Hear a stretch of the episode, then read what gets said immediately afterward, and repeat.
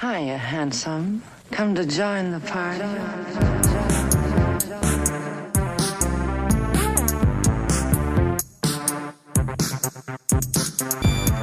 Hey, party people. Welcome to the Pajama Party, where you jump into the middle of the dance circle, get on your stomach to do the worm, and then realize you cannot do the worm.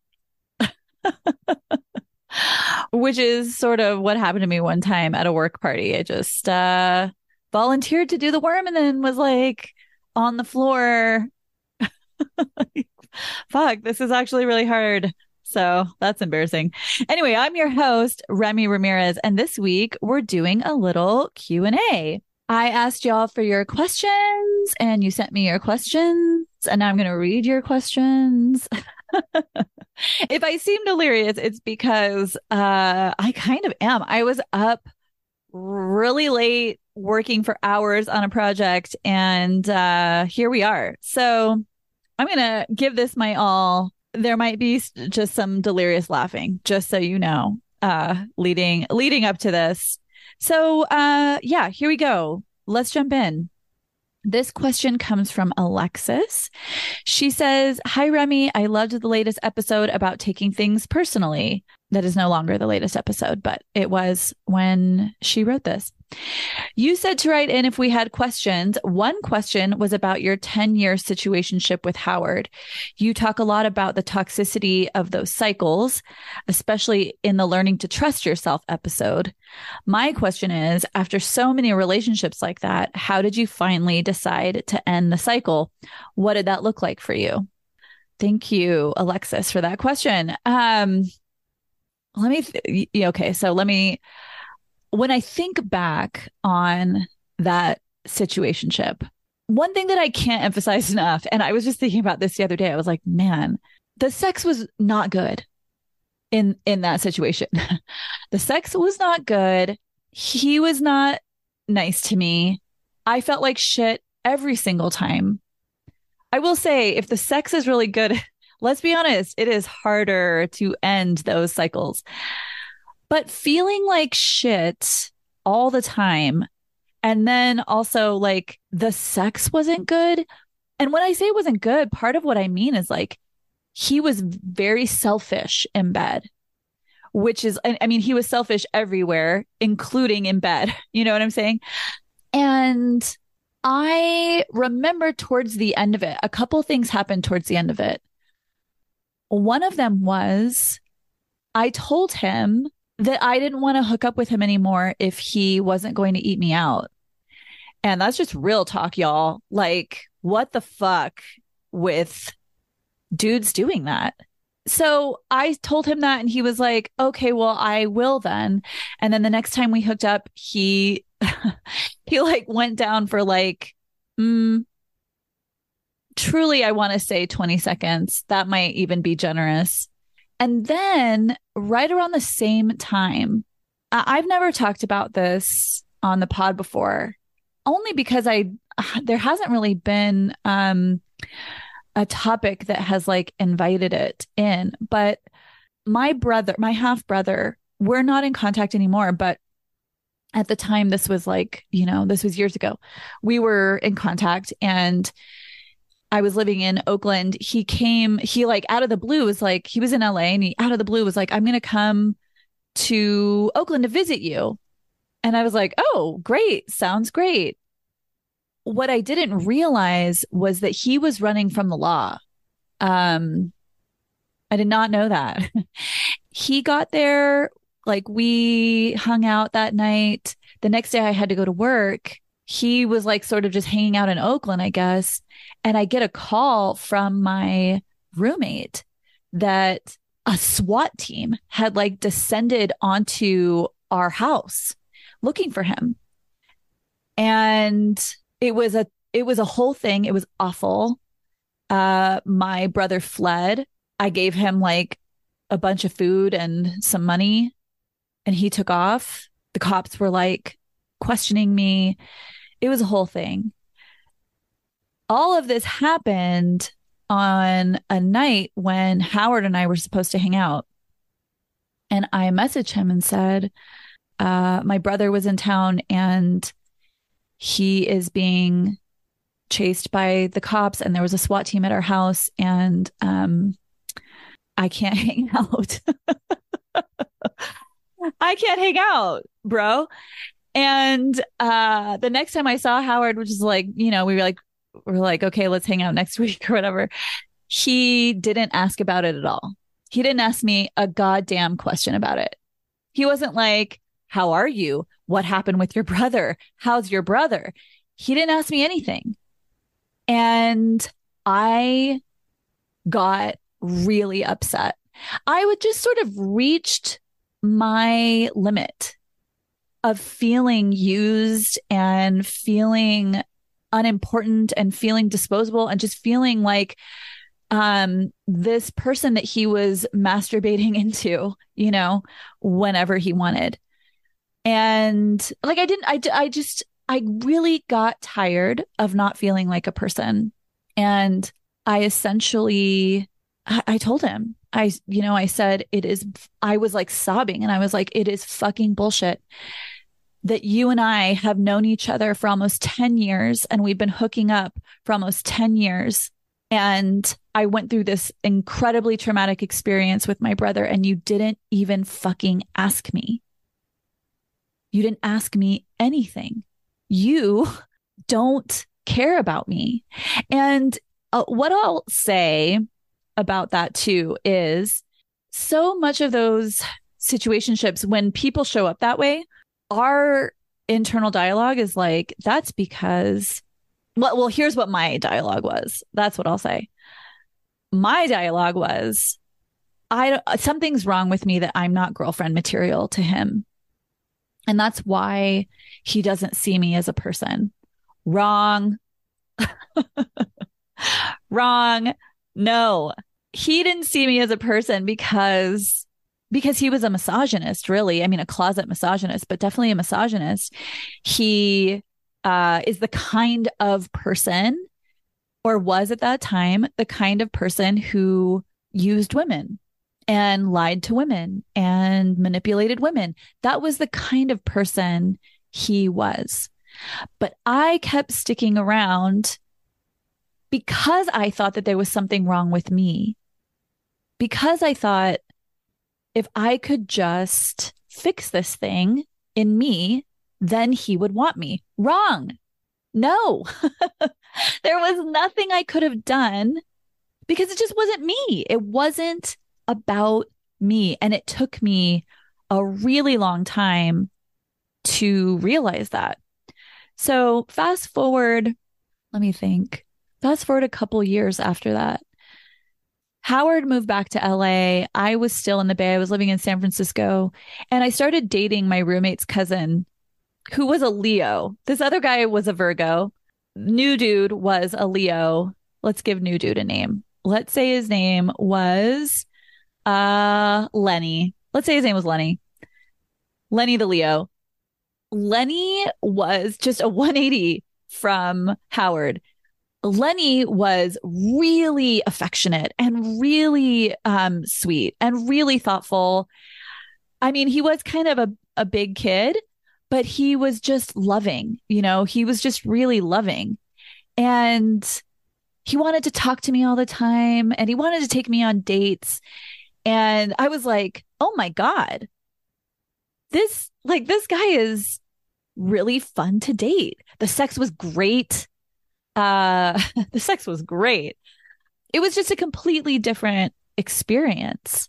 So i start dating lenny like a few months before i moved back to la i moved back to la where howard is and remember we had all the same friends. So i moved back to la lenny moves back to colorado where he's from, but we were kind of, we weren't together. We were dating, but we were like long distance dating, monogamously long distance dating. Neither of us was seeing anyone else. I go to this New Year's party knowing that Howard was going to be there. And I've just been I've been having like uh you know 6 months at that point of of date of this experience of dating Lenny who is just wonderful and generous and kind and like really effusive with his compliments. He's like, You're so beautiful. You're so talented. Like, you're so hot. I'm so you. Just like doesn't hold back, you know, which was also really good medicine for me because part of my woundedness has been uh, of my woundedness of of being so rejected by my dad at such a young age was not feeling like I could be vulnerable and tell men when I was attracted to them, when I liked them. Like like the idea of just telling a guy I was into him was insane to me. Insane. It's not insane to me now, but man, it was insane to me for so long. Like how, like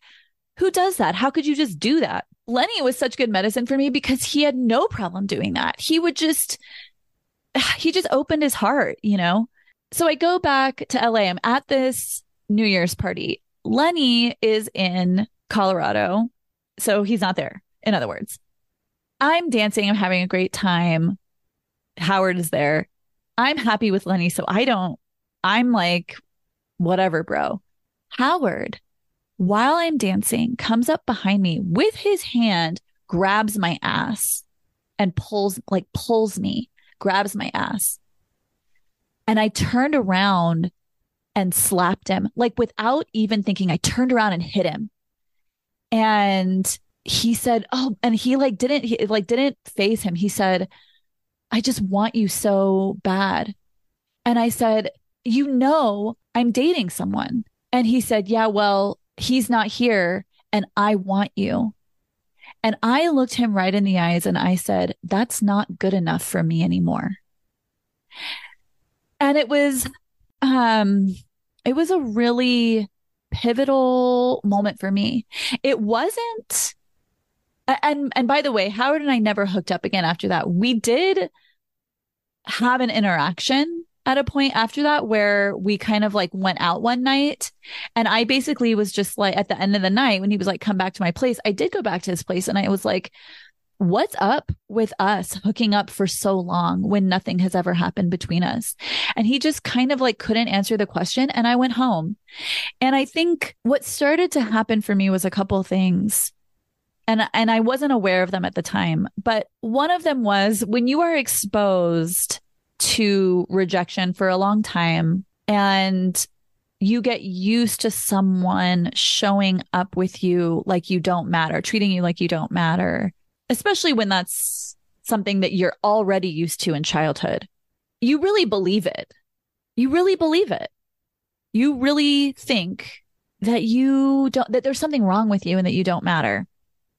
And then when someone else shows up and is like, you're the best, you're amazing. Um, I don't want any, I don't want anybody else. Like, I just want to date you. It really, like, the contrast is really stark and it sheds light on the gap between the two. And it starts to plant the seed. I will say it wasn't like I had this revelation, but it planted the seed that it wasn't about me, that it was like, oh, I genuinely like this more. I like it a lot more when someone is nice to me, when someone considers me, when someone treats me with respect for fuck's sake. You know what I'm saying? But, uh, but, you know, we don't always have that experience, right? We don't always like date someone great after dating people who are not great for a long time. So the other thing I want to say is there is a shift that happens when we start healing where we start to take our needs seriously. For the longest time, I, and I think this is why I had so many situationships in my life. For the longest time, I thought that my need for connection was like symptomatic of how fucked up I was. It was really just like, I'm so needy. It was the messaging in my was my internal dialogue. And let me tell you when you grow up around emotionally unavailable people every single person in my family in my immediate family my mom my dad my sister they were all emotionally unavailable cold cold as i no my mom i will say my mom is the one person in my family who wasn't super cold with me, but she was really unpredictable. Right. And she was also really cold with me when I had an emotional need. She was great with me when I was really upbeat. And there were a couple times when I was like really like when I was struggling with something when she did show up for me. I think like I've used this before. Oh, she was great when I was sick, for example. Uh, for the most part, when I was sick, my mom really took care of me. One time I got caught cheating in the 10th grade, and my mom was actually really great about it. But many times, most of the time, when I was in deep emotional distress, I was rejected by my mom. So, because of that, I had this deeply ingrained sense of when I have an emotional need, when I'm messy emotionally, and when I have an emotional need, it's gross to people. And it's why guys don't want me because I'm too much, right? That whole fucking bullshit narrative that so many of us carry. I'm too much. I'm too sensitive. I'm fucked up. I'm too needy. My emotions are too big, right? All of that. When you believe that, people who tell, like you keep showing up for people who make you feel that way, who tell you that either directly or indirectly. Because, because like you, it aligns with your belief system. You're like, that is true. I am fucked up. So like please just have me. Just ha- I'm so sorry that I'm like this. Please just like I, I would be so lucky if you would. And I'll, other I'll, the other thing I want to say about this, I was saying this to a friend the other day. Uh, when you have big emotions, people who are aloof, it's like you want to connect with them because they have the thing you want, and you want that because you think there's something wrong with the way you are. I was like that for so long. I was like, Ugh, I need to, like these these guys who are just so disconnected I want to connect. I want that. I mean, this wasn't conscious, right? This is like in in the shadows, in the subconscious. But I was like, man, I really want to connect with them because they have the thing I want that I can't do for some reason, right? Like I'm fucked up, but here's them being like the not fucked up thing, doing the not fucked up thing. I want that. And so I kept going back to them. Eventually, through, you know, my own healing journey, I started to realize that, like, what? No, I like this guy, Lenny. The reason I liked Lenny was because he wasn't aloof. My need for connection was actually really fucking healthy. This was a healthy need to connect that for years people um, people who were just really in an unhealthy space, the people in my family had shut down in me over and over again. But eventually I learned to trust that voice. I know I've talked about this at least once before on the pod, but I had an experience when I was like maybe 27 or 28 where I was uh, waking up out of a dream. I was awake, you know, like I, kn- I knew I was awake, but I hadn't opened my eyes yet. And clear as day, and this is never happened. Well, I shouldn't say never. This happened to me one other time, but clear as day, I heard a woman's voice say, in order for something to grow, it must be trusted, not pierced. And I have held that so close to my heart ever since. I I I don't I mean I do be, I do believe in angels and I believe in spirit guides and ancestors. I'm not sure which of those it was. I'm not sure if it was my like inner voice, but that was some of the best fucking advice I've ever gotten. In order for you to grow, you have to trust your own needs. If you need like like think of a situationship you're in. What are the needs that aren't being met? And what story are you telling yourself about that? Are you telling yourself, well, it's not getting met because it shouldn't I shouldn't have that need in the first place? Or are you telling yourself, my need for love matters. My need for affection matters. My need to feel seen matters my need for like the person I'm dating to go down on me matters. you know, like what is the story that you have about it and why? If you're telling yourself, I'm too needy and that's why nobody wants me, where did that come from? Where did that wound originate?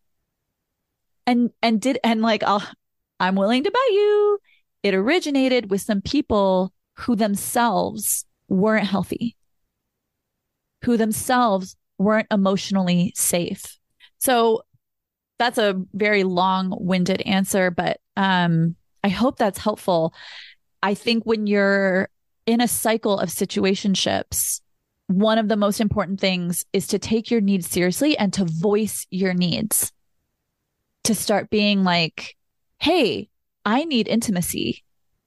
I need here here's a you know, here's another great example. Um I started dating someone. I mean, I don't know if we were dating. I don't know what was happening. I've talked about this situation before, but um this was like during the pandemic. I started talking to this guy and we went on this like epic road trip. He was like, I want to take you on this road trip. And I was like, great. And we we went like all through the southwest and we went into like deep into baja he arranged the whole thing he planned everything it was like so lovely in that way but he was emotionally unavailable um and he didn't like to cuddle after sex and i told him hey after sex i either need you to cuddle me for 10 minutes or if that makes you too uncomfortable I need you to look me in the eyes and give me a genuine compliment. I never would have been able to do that, you know, years before. He chose the compliment one. And I will say, of course, it didn't last because once the whole thing was over, he kind of went back to being emotionally, he was, you know, like, I want to send you memes and like talk to you every day like we're dating, but then not have a conversation. I was like, Hey, I need to have a conversation with you about what this is. And he literally refused. He refused to have the conversation with me. He would just keep sending me memes. And finally, I was just like, it was like, I was just, it was this new thing in me. It was like, I fucking matter. My needs fucking matter. My need to have this for clarity, to have this conversation with you about what this is matters. And if you can't do it, then we can't do this. And I will say, it was hell getting me off that ride. It was hell. I fought it tooth and nail. I'm just realizing I have no idea what that metaphor means. Tooth and nail, tooth, what? But anyway, I fought it really fucking hard because um, of the intermittent reinforcement. Highly recommend that episode. It was like very illuminating even to me. I wanted what I wanted. I wanted the connection any way I could get it. And somewhere deeper, I knew that my needs mattered. And I knew that I wasn't going to get them met with this guy. And I, and I chose to walk away in the end, but it did involve me blocking him on everything because I tried a few times to be like, this is done. And he would still text me and he would still send me shit. And that felt really good to me because another thing for me is it felt so easy for my dad to like just be done with me that guys not taking no for an answer actually felt like a huge compliment to me. It, it has, and still, I'll still say it's something I struggle with. Like it's never felt like, um, disrespecting my boundaries, which is how I think it maybe should feel.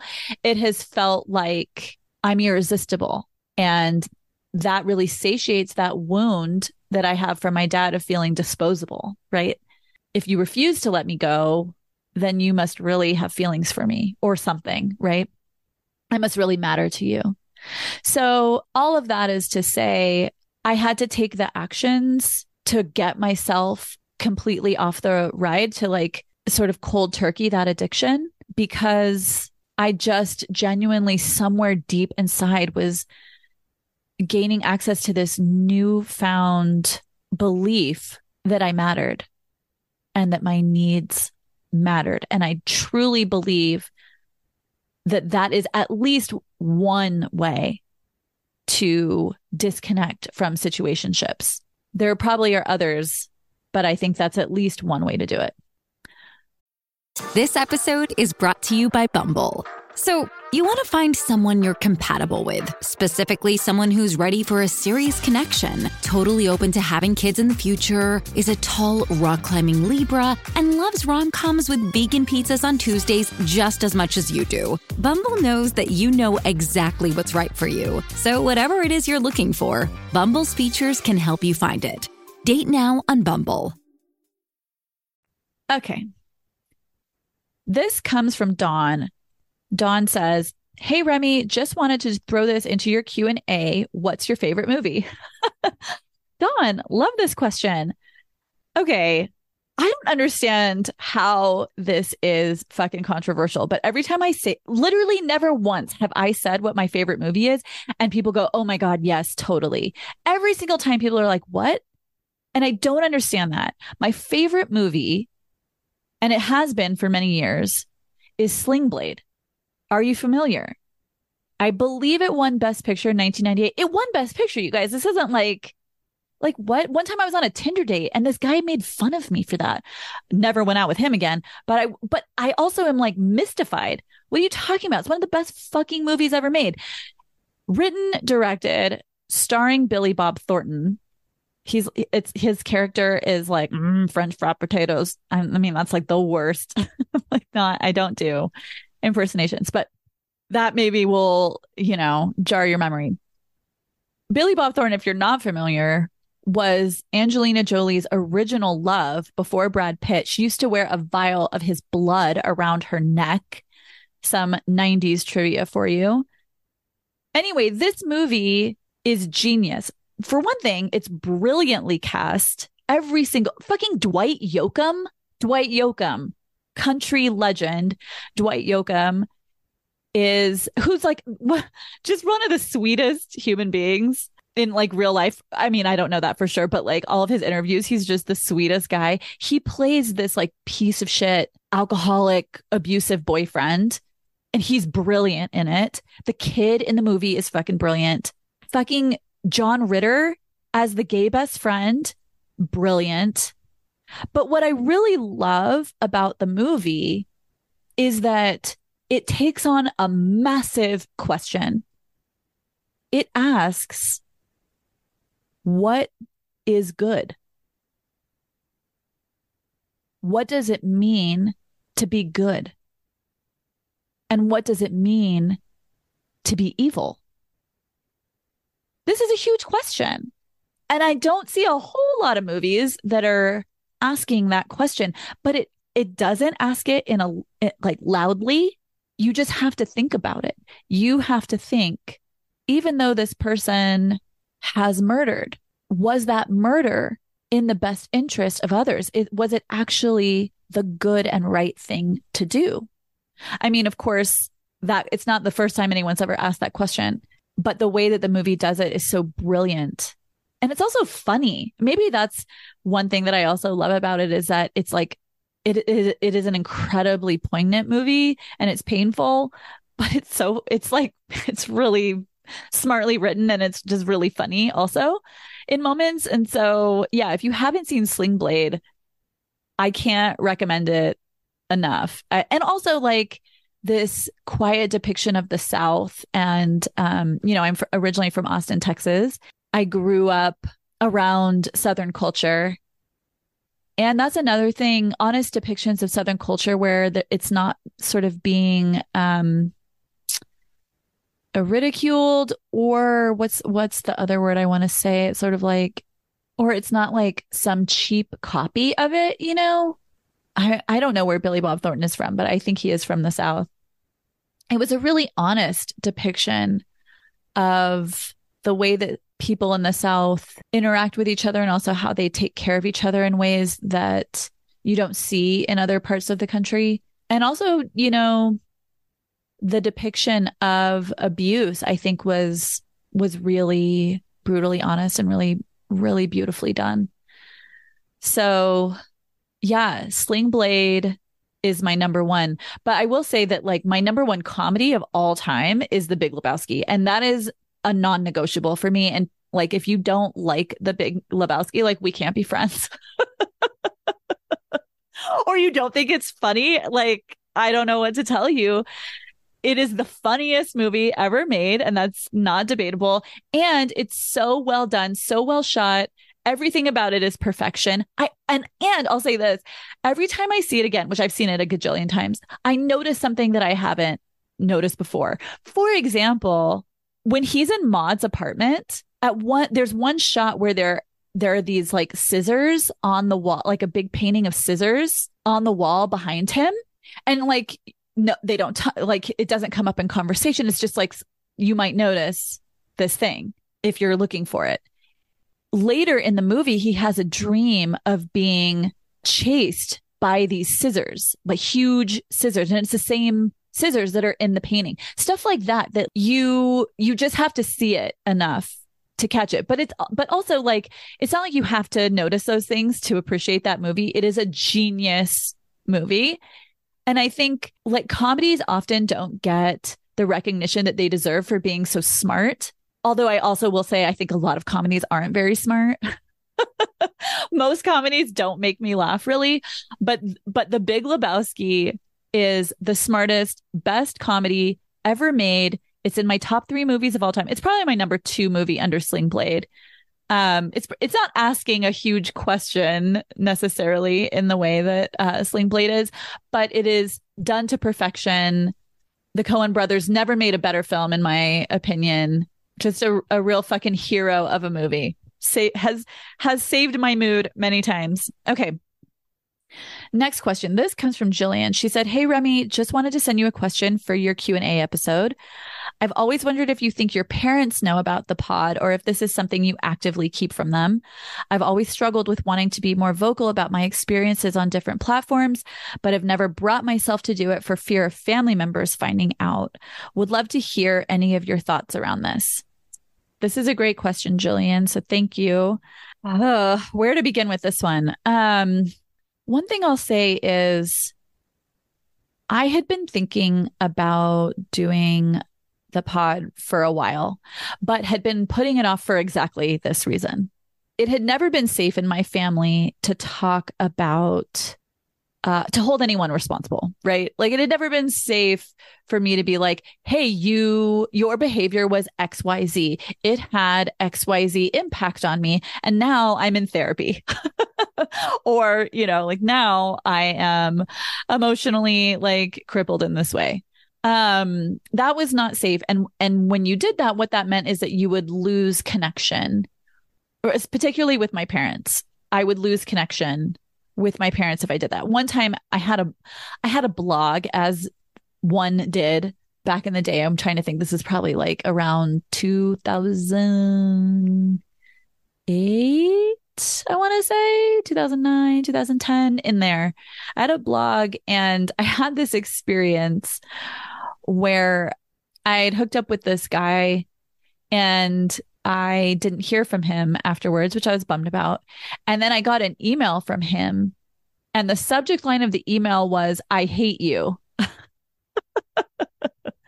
then there was nothing in the body. All it said was, I hate you. I hate you. After we hooked up, I hate you. And I remember uh, I got that and I felt excited which was very like the fact that I felt excited was upsetting for me. I felt excited because I immediately, when I hadn't heard back from this guy, was like, oh, this guy doesn't care about me. Right. Like it triggered the I'm disposable stuff. And I just figured like he'd gotten what he wanted and then he was done. But the fact that he hated me, even though I had no idea why, and and even though that's fucked to send to someone, the fact that he hated me, though, it was so much better than not mattering. And so I was like, I was excited that I had gotten this email from him. And when I reflected on it, that made me feel like I was really fucked up. Like, wow, what is wrong with you that you actually liked getting this email? And I blogged about I blogged about it and in that post I mentioned the fact that my dad had been abusive. I didn't, I wasn't explicit about what that looks like. I just mentioned it. And, and I did say that I was angry. Like I was angry at my dad for abusing me and for the effect that it had on how I dated and how I showed up in dating. Well, what I didn't know was that, so, so, some background. My dad he eventually moved to the big city of Austin, but he's originally from a very, very small town in South Texas. And it's a town where everybody knows everybody and everybody sort of knows everybody's business. And there was a woman that he grew up with who, um, like I used to hang out with her daughter when I was really little and I would go visit my grandma because she also still to this day lives in that tiny town. And this woman, you know, very bored, very slow, um, small town life was very adamant about kind of following my moves from behind the scenes. I did not know that she was reading my blog, in other words. And she read this post and sent it to my dad. And she also sent it to my aunt and essentially said, Remy is spreading lies about her father on the internet. And my dad sent me a long letter. I mean, was it long? I can't remember. It was long enough. I don't remember a ton about it. I do remember that he said that he didn't need this vitriol and that I was a brat. I was a spoiled brat, which is actually something that he said to me a lot growing up that I was a spoiled brat, that my mom was spoiling us, which was like hilarious. This man who never paid child support, this like single mom, we were getting spoiled by her. Anyway, yeah, it was a, it was a bunch of horseshit. And but it was exactly what you would expect from a a narcissist. Yeah, let me just say it like that. It is exactly what you would expect from a narcissist. And I'm not using narcissist as an insult. I'm using it as uh, it, it is a mental health disorder and it makes it impossible for people to hold themselves accountable. It makes it impossible for them to apologize, right? Like that is the illness of narcissism. So I already had experienced this with my dad years before. And in fact, we didn't speak, uh, I think, for four years after that. When I was considering doing the pod, I was playing cards at the time. I'm you know, I I work with tarot and with oracle decks.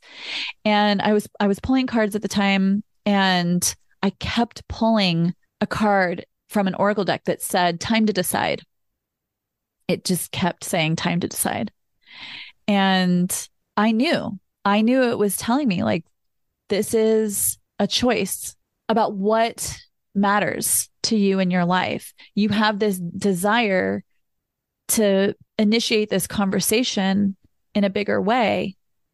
But you also have these fears. I mean, I genuinely was afraid of how my parents were going to respond. I will say one thing that's helpful for me around this is I'm a Sagittarius and Sagittarians are known for being impulsive and like jumping with without thinking first. It's not that I didn't think, it's just that I kind of went, well, let's just see what happens.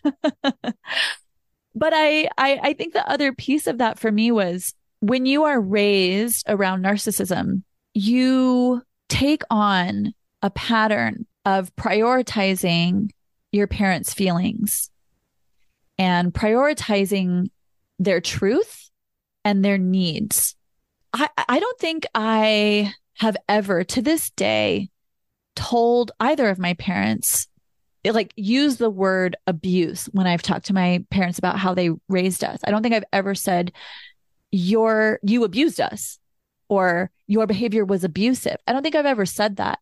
And I remember there was even a moment with my mom where um she was in a big uh, fight with my sister at the time and I was you know, I was really tiptoeing around my language like cuz I didn't want to be like yeah she's upset because of the fact that you abused us. Like i was i was so concerned that it would hurt my mom's feelings to tell her that she had abused us.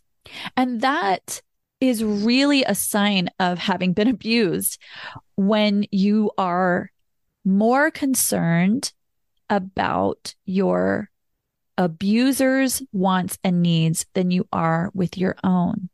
And it's a kind of pattern that feels so comfortable and normal that you don't even think about it. Like it feels like, of course, I don't want to upset my family. one thing I'll say is my dad has gotten pretty ill since I started the podcast. And I don't think he has any idea that I have a podcast called The Pajama Party. Like, I don't think it's on his radar at all. I could be wrong, but I don't think so. But as part of my healing since starting the podcast, I have come to a place of really realizing that my dad is abusive and I'm not going to subject myself to abuse anymore. So my dad and I really don't talk, which I think I, I know I've talked about this before, but it's a painful thing because I think to a lot of people, they think it's because my dad got sick and I like basically wiped my hands of the whole thing when actually it has nothing to do with my dad being sick. It's because it, it just happened to coincide. His illness happened to coincide with me realizing that I'm done being abused and that there's no other outcome with him. You know, there's just no other. I will be abused if I interact with my dad. So whether he knows about the podcast or not, I'm actually, and I, I can say this in all honesty, it's not relevant to me. I don't need him to hear it and feel sad or feel any, you know, embarrassed or anything. I don't, and I don't uh, need him to not hear it so that it protect. Like I don't care, not because I don't care about my dad. Even you know, I do. I just care about me more, and I care about what I need more, and and I care about my path and my uh, what I can give back to the world more than I do about my dad's feelings. So that's the first thing. The second part of that is my mom did hear the podcast when it first came out. And we were already in a pretty sticky place in our relationship. I had, for the first time, set some really strong boundaries.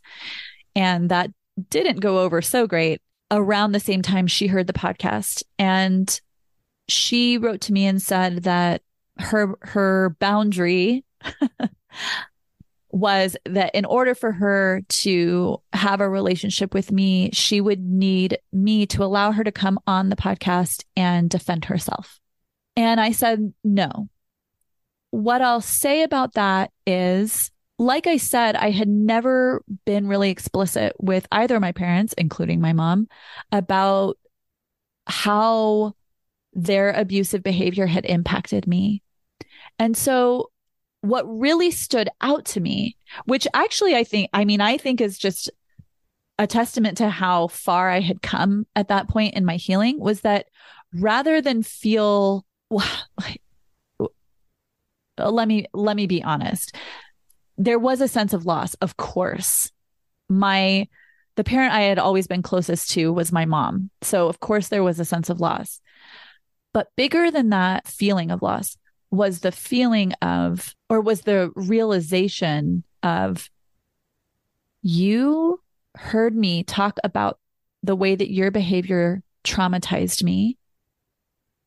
And it was more important to you to defend yourself so that p- other p- that people that you don't know and that you'll never meet have a positive opinion of you than to talk to me about how I have been hurt.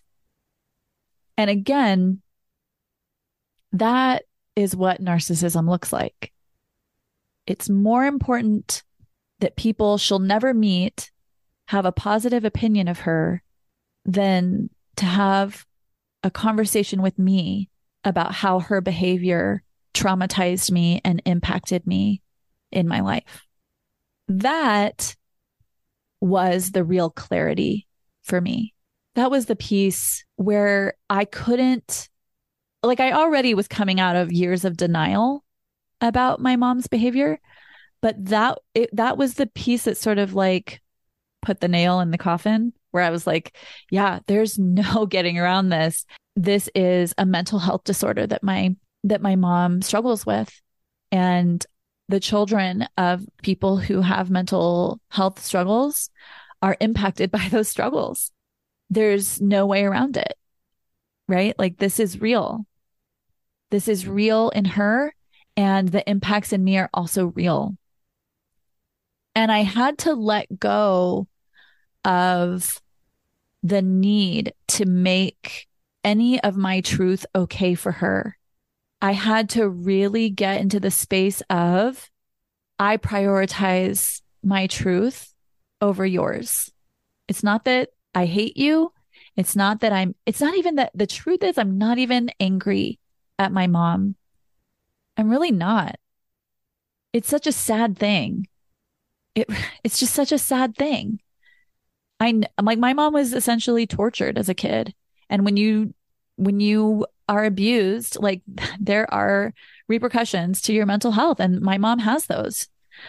And that's sad. And it's so sad that, you know, trauma is intergenerational and it has impacted me. It has impacted my life and my relationships and, and my healing looks like standing in my truth no matter what. And if my truth makes my parents uncomfortable, then that's something they need to work with. It's not my problem. I'm an adult. It's a process that they call individuation, right? Where you basically become an adult and are like, I don't need your approval. Like, I love you, but I don't need your approval. And it takes, I think when we're abused, it takes a very long time to get there or, or it happens prematurely, right? Like that's the other side of it is that you individuate when you're like 14, 13, 12, 11, you know, whatever it looks like because your parents are so toxic and abusive. But either way, it's unhealthy. And so I got to a point where I was just like, I, I am not going to be part of that anymore. I, and I guess what I'll say to you, Jillian, is if you are afraid that your family will leave you because you're being honest about how you feel about how they treated you, then really think about how healthy are these relationships with your family that they would leave you or um, castigate you in some way instead of saying, Whoa, I had no idea that you ever felt like that. Can we please talk about it? Or, wow, I had no idea I impacted you in that way. And it's, I'm so sorry. I'm so sorry. I know that my behavior has hurt you. And that matters to me. How can we heal this? Those are, those are the relationships that we want as an, as, as adults. Those, those are the relationships to look out for and to preserve, not the relationships where when you're honest, people reject you. So that's, that's my response to that. Okay. Lily says, You've been through a lot. What do you do for fun? Lily, what's up, girl? girl, uh, I recently did this values quiz with my therapist where it was like, what are your values and how are you showing up for them? Like, are you really invest? Like, if you say you really value this, do you, do you actually value it? Like, you say you value it. What are you doing in your life to value it? Fun was like my number one value. like, straight up. I was like, career, well, you know, that's important. Family, I mean, my family is like, you know, kind of fallen apart. There were other things on there that were important to me, but like fun was was way the fuck up there. And um so what do I do for fun? I do a lot for fun. I think again, part of this is like I am a Sagittarius. Sagittarians thrive on adventure and fun and spontaneity and joy. We're ruled by Jupiter. We like, we like fun. Jupiter loves fun. Jupiter's like, woo wee. That's me, woo wee. So, um, despite the fact that my childhood sucked, and I, and I think also kind of in response to the fact that my childhood sucked, I love fun. So, things I do for fun. I go to karaoke at least once a week, usually twice a week. And I will say, like, I don't know if karaoke everywhere is as fun as karaoke here. I was never into karaoke before I moved to Arizona, but people at karaoke at my karaoke night really support each other. It's like you are a star when you're on that stage. Like people are screaming, people are dancing, they're yelling your name. Like people here are really supportive. So, and, and that's really fun. Singing, dancing, meeting people. I'm, I'm very sort of outgoing at karaoke. I'll be like, what's your name? I'm Remy. So karaoke is really fun for me. what else do I do for fun? Uh, I, t- I try to take road trips as much as I can. I just went to Palm Springs with my roommate a couple weeks ago. I drank pina coladas by the pool. It was truly 117 degrees. It was like nuts. But that's that. I love going to Palm Springs. I love drinks by the pool all day. Huge, huge like joy in my life. So I make time for that. I make time to get out to New York and to Austin and to LA. Those are some of my favorite cities and I live in the middle of nowhere. So getting out to cities is really fun for me. When I'm there, I'm I want to go dancing, I want to go to the clubs, I want to go to the beach, I want to go oh, carnivals? Are you kidding me? If there's a carnival around, I'm going to that fucking carnival. For my birthday one year, I went to a trampoline park. Shout out to Sky Zone. Like I like to do things that sometimes it's like that, you know, that like kids like to do, like a like a trampoline park or a carnival. Like a bouncy house, you know? That's fun for me. When people when people when people get asked like, "Oh, what do you do for fun?" and they're like, "I jog." I don't understand. That's not what? That's not fun. Jogging isn't fun, just so everyone knows. Maybe you enjoy it, but that's not something that you do for fun. That's like something you do for your health. I also like take walks and shit, but that's not what I do for fun. Fun is fun, you know? I love Mexico. I love Mexico. I want to go to Mexico all the time. So going to Mexico is fun. Oh, also, I'm a big two stepper. When I go to Austin, when I go to Austin, like, don't try to like tag along with me only because you'll be sad because I'm so focused on two stepping. I'm like, as soon as I get into town, like, literally, I'll have a friend pick me up from the airport and we go straight to a fucking honky tonk. I'm trying to get my honky tonk on. Like, two step dancing is a massive joy for me. I love to dance. It and especially when in two step, when you get really good at two step and like you get twirled a ton on the dance floor, it's like you're on a ride. It literally is like you're on a carnival ride. You're spinning and spinning. It's so fun for me. It's so joyful. It's expressive. It's social. There's music.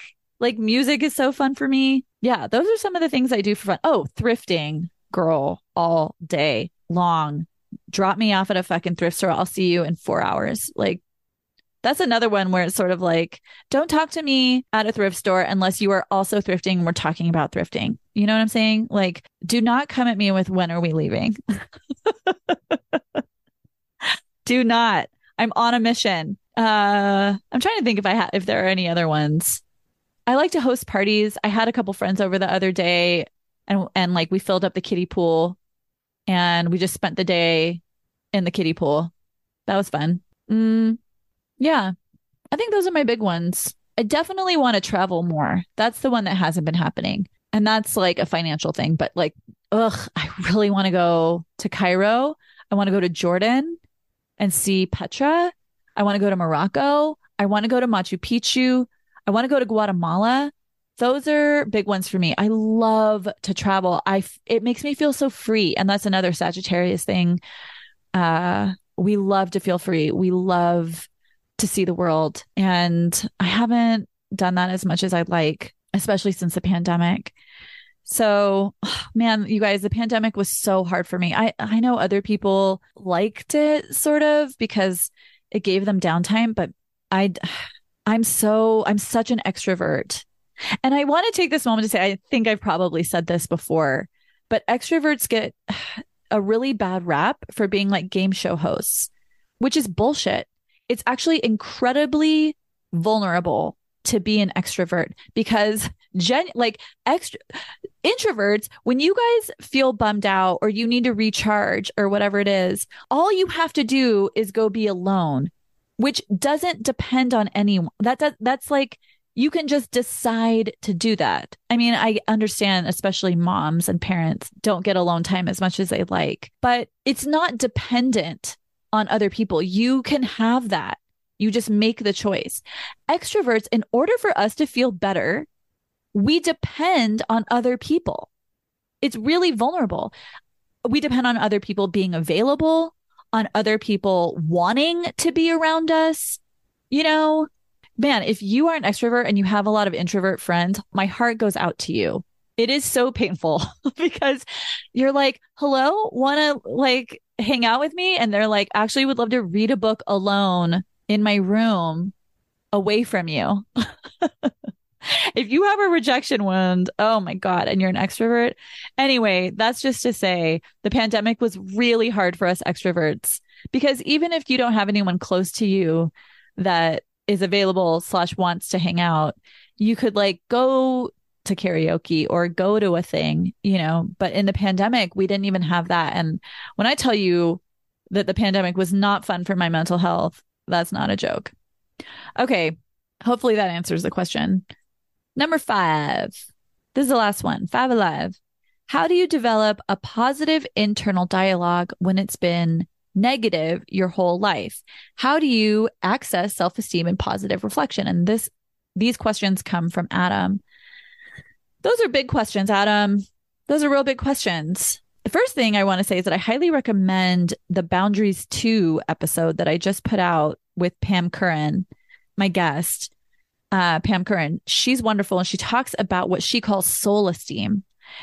I highly recommend that episode because I love the idea of soul esteem and how she talks about it. But let me tell y'all about a little experience I had recently with someone um semi recently with someone who I was hooking up with. And I essentially I told this guy, "Hey, I know that we're like neither of us is looking for something serious with the other person. We just really like hooking up with each other and that's lovely. However, in order for me to do that and to feel good, I need to put some boundaries in place with this. And like, here is an example of a boundary. And I named it for him. And he said, I don't mean to be an asshole, but if we're not dating, I don't want to have to think about your feelings. let me, before I get into what I was actually going to say about that, let me say this. If that had happened years ago in my life, I would have felt so ashamed, so rejected. I would have gone into my conversation about, um, you know, like, I'm too much, I'm too needy, my emotions are a burden to other people, blah, blah, blah, blah, blah, blah. But I didn't. I didn't take it personally at all. I essentially, as soon as he said it, I was like, ooh, that doesn't feel good. And then I was like, this is not about me. This is about him being avoidant. And I'll also say I was really shocked when he said this because all of my experiences of him leading up to that moment had been like really sweet. And suddenly he was just like, he was really shutting down. And I was like, okay, well, it sounds to me like you and I have different needs. We value different things. And yeah, it's just, it makes more sense for us to not hook up. And then I was like, hey, did you read that Psychology Today article about the rise of loneliness in men? And he was like, no. And I was like, yeah, such a fascinating article. Everyone was talking about it for a minute there. And it essentially says that there's this rise in of loneliness in heterosexual men because heterosexual women are getting better and better at expressing their emotions, talking about their emotions, and at accepting that they need emotional reciprocity. And men haven't caught up with that. And so women are choosing not to partner with men more and more because they really want men who can show up when they have emotional needs and talk about those needs and talk about you know men they they need to partner with men who have their own level of of emotional intelligence about their own needs. And he was like i didn't hear about that. And i said yeah you know um one thing that i've noticed in our interactions is that that it takes a really long time to hear back from you and that you will forget about plans that we've made and he said, Well, I've gotten so used to being disappointed by other people that I just sort of do it first now. You know, I flake on people before they can flake on me. And I was like, hmm, interesting. Then he said, he just kind of opened up and he said, I years ago was dating a woman and as soon as we met, we spent like every night together but I ruined it because I was really jealous and she had a lot of guy friends. And I don't understand why I got so jealous, but I was like crazy with jealousy, even though like I've never been cheated on. I've never had a bad experience to make me feel that way. But I really, I, I but, but I ruined the relationship. And I said, do you think that maybe you felt jealous because you felt you would be easily replaced or like you weren't good enough and that she would just find someone new if she went out with these guys and like forget about you. And he was like, Yeah, I think I did feel that way, but I don't know why. And like, I don't like that about myself. And I said to him, I think when we are wounded in some way or we have some like negative belief about ourselves, the key is not in pretending that we don't, right? Or like trying to eliminate the feeling or the thought. That's not the objective. The objective is in being okay with having it. Like if you had said to her, it's really hard for me when you go out and you have a bunch of guy friends because I feel insecure and I feel like you could just replace me the second you meet someone else, or like you'll see all the things that are wrong with me and then you won't want me when you compare me to someone else. If a guy, first of all, if a guy ever said that to me, and and this isn't true for every heterosexual woman, but maybe it's just because I have been so starved for vulnerability from men in my life, starting with my dad. But I would be so into it if a guy admitted that to me because it's so vulnerable. And the fact is, I have fucking felt that way a million times. How many times have I felt like you just, uh, you know, a guy sneezes and he replaces me, you know, like I don't, that I'm disposable, that I don't matter. Like, how many times have I felt that way? If a guy said that to me, that he felt that way, it would bring us connection, right? And this is how we create intimacy is instead of pretending that we are impenetrable and pretending that we have all our shit together and pretending that we're a walking Instagram post and that we're confident 24 7, we actually become okay with some of that negative dialogue, not because we want it to stay, right? Not because we're like, not because the goal is like, let me feel shitty about myself forever. But I think we so often think about how do I get rid of this thought? How do I get rid of this feeling? You don't, in my experience. In my experience, you integrate, you create space for the truth of. Accessing self esteem isn't about never having a challenging feeling or thought. It's about loving yourself enough to know that even when you have that thought and that feeling, you still matter. You're still wonderful. You're still you. There's never going to be another you. There's never going to be another Remy. There's never going to be another Adam. There's never going to be another this guy that I'm talking about who is feels like he gets really jealous. There's only you. And here's again the thing. If someone is treating you like you're disposable, that's about them. Uh, here's a great example. Let's say you're the earth. Let's say you're the goddamn motherfucking earth and someone litters on you. Are you like, oh, it's because I'm shitty. I'm such a shitty planet. I'm the worst planet. I I know I have the fucking Grand Canyon and the Amazon and the Caribbean. I know I have all that shit, but this fucking person over here littered on me. And and they're like trying to figure out how to like set up shop on Mars. So Mars must be better than I am. No. No, the person who littered is the villain in this fucking scenario. Not like not that we want to villainize anyone and it's not black and white, but like that person kind of sucks. Where they are in their life right now, they're just not able to show up for the earth the way that the earth fucking deserves. It's not because the earth sucks. It's because that person is fucked up somehow. By the way, if you litter, what the fuck, dude? Get it together. Stop littering. No. Side note. But that's my point is that like we're totally individual and we're really wonderful and we have needs and we have heartache. It's not like you're replaceable. You're genuinely not. And it's not like you don't matter. How could you not matter? We all matter. Every single one of us.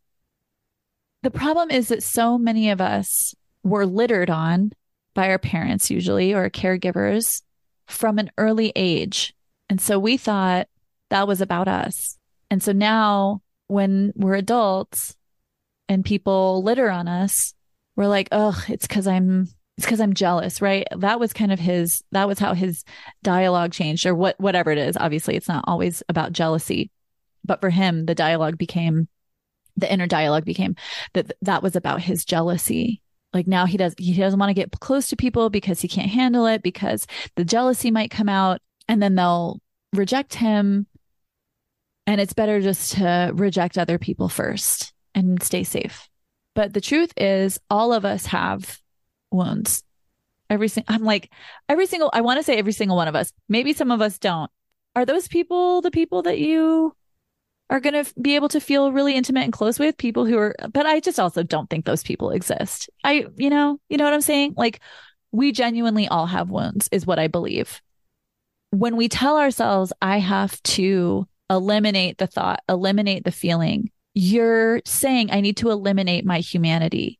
It's not that you want that thought or feeling to thrive, it's that you integrate it by accepting it. Self esteem isn't about always being positive, it's about loving yourself even when you're not. It's about being like, I get really jealous because I feel insecure, man. And I need some extra reassurance to know that I matter. It was about me being like, I really need to cuddle after sex. Either that or I need you to like tell me something that you really like about me because I feel anxious for connection after sex. I don't want to feel used. I could have been like, oh, I'm too needy by asking for that. Oh, it just shows that I'm like, I'm wounded. I'm not like, whatever, you can do whatever. I don't care. well, guess what? That it just is what it is. It just is what it is. That's who I am. That's what I need. Period. Done. If you have a negative internal dialogue, let's say it sounds like a belief like there's something really wrong with me. That's kind of that was like my big my my umbrella belief for many years. There's something really wrong with me. I couldn't really name what it was and it would always sort of skip around and change. But that's that was like the overarching. It was just like there's something mysterious that's wrong with me and I don't know what it is and it's always different, but it's just definitely there. I know. When that started to change for me was when I started to go, when it was when I started to like not feel like I had to hide that so much. When I could just kind of be like, there's the thing. I feel like there's something wrong with me. I mean, I literally started an entire podcast where I was just like, I feel like there's something wrong with me. You know, it's about integrating is, you know, I'm, I'm coming back to the same point, but it's, I don't think that we heal by eliminating.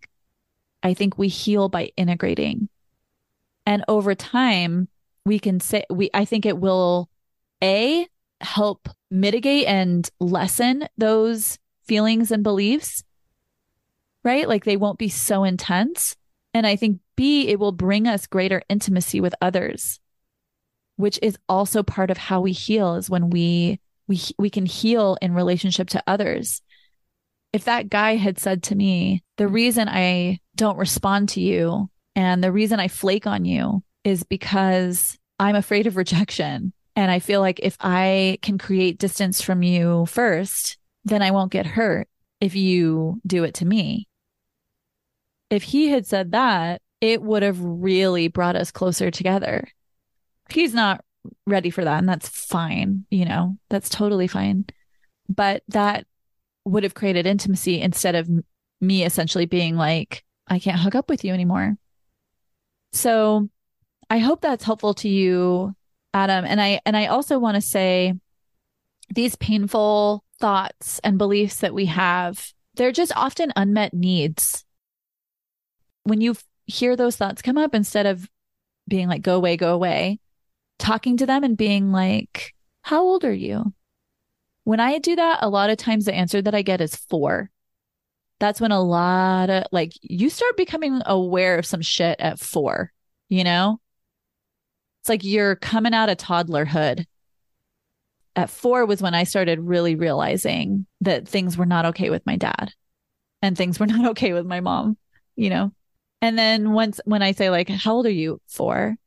What are you sad about? What's going on with you? Oh, I don't understand why my dad won't hug me. I don't understand why he yells at me.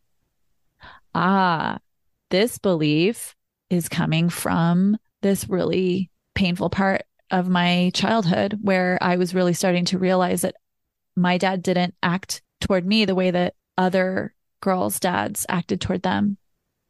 I was feeling re- deeply rejected for the first time in my life, and it's still in there.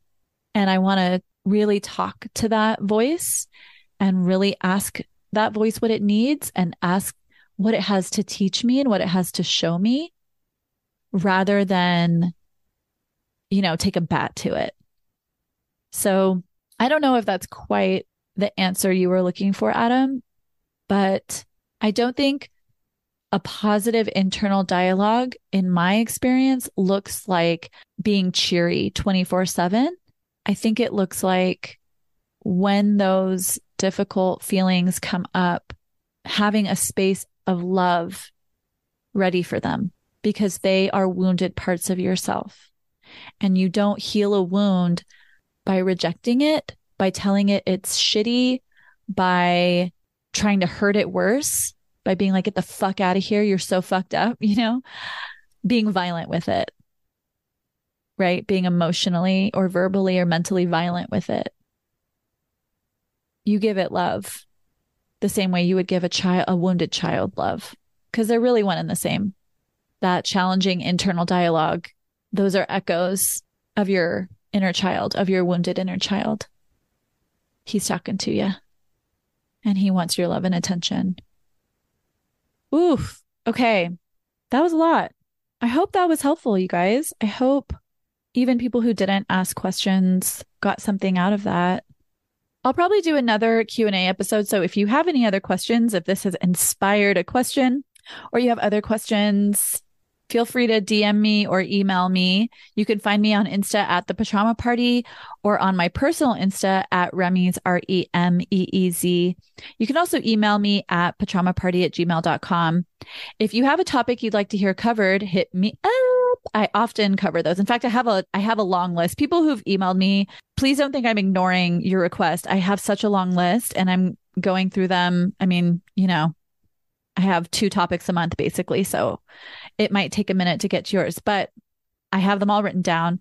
Also, if you want to join the Pajama Party community, you can find us on Facebook. It's a really cool group of listeners. We check in with each other about the stuff we're going through and offer support and resources.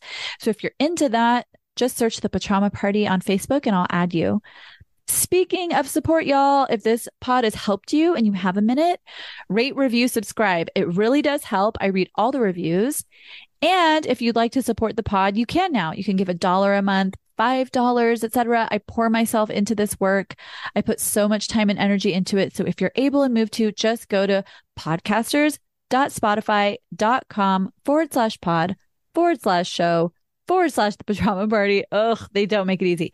And scroll down to the support button, but a simpler option, you can just find the support option on Spotify directly.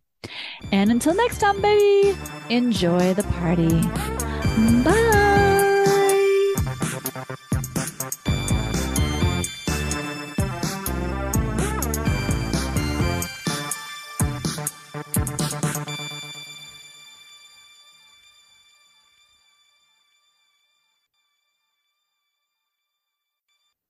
The information provided on this podcast is for informational purposes only. None of the material presented is intended to be a substitute for psychotherapy, counseling, professional medical advice, diagnosis, or treatment. If you need to speak with a professional, find one local to you and reach out directly.